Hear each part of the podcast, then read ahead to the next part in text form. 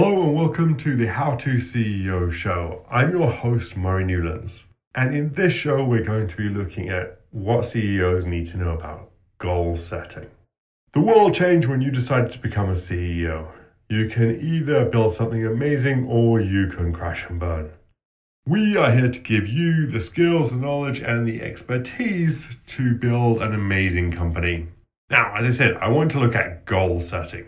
How do you set goals in your life?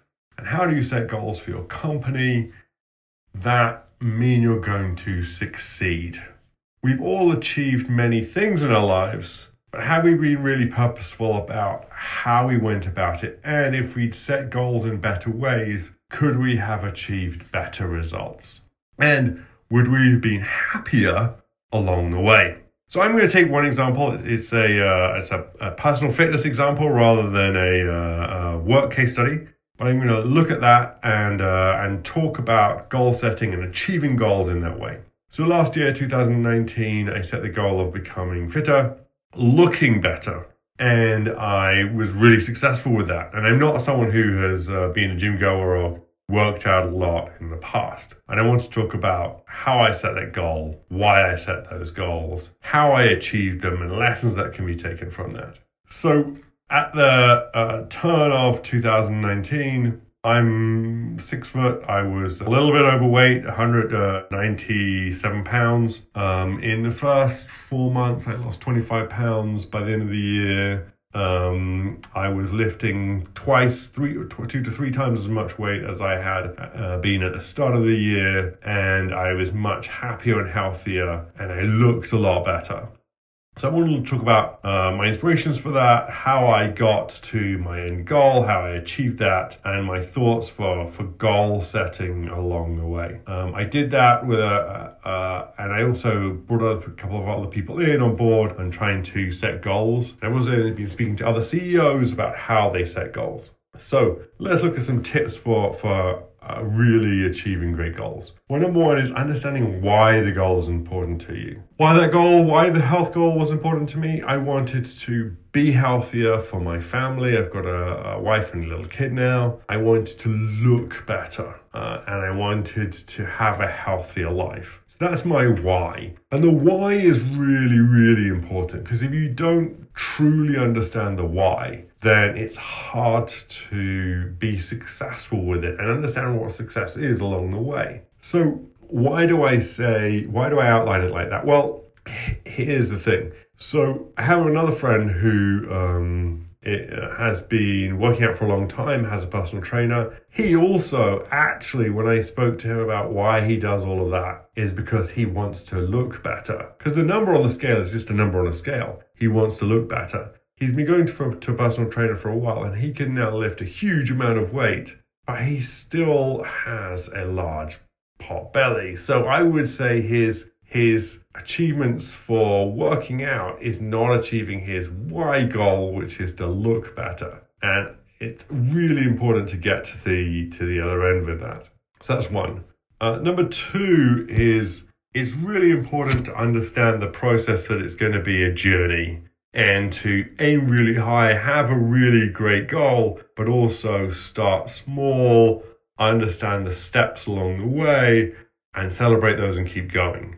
So uh, last year, a number of uh, one of my friends, uh, Chris, posted on Facebook that he'd done 200 workouts uh, during the year, and I thought that was a really great way of achieving your fitness goal because the 200 workouts they didn't have to be 200 one hour workouts. It didn't have to be two 200 runs. It didn't have to be 200 push-ups every day. Just 200 workouts. So really by keeping the metrics of what you're doing in order to achieve your goal really simple. It was just one piece of paper with 200 lines on it, just 200 short lines on it. And he'd group those into little groups of five. That meant it was really easy to track his progress towards being fitter.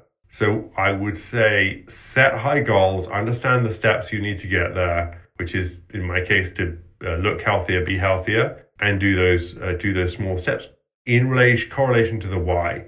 So what that meant was when I was feeling great and when I joined the gym, I would go and do a half hour, one hour workout. But on days when I wasn't well, I'd maybe do a five minute workout.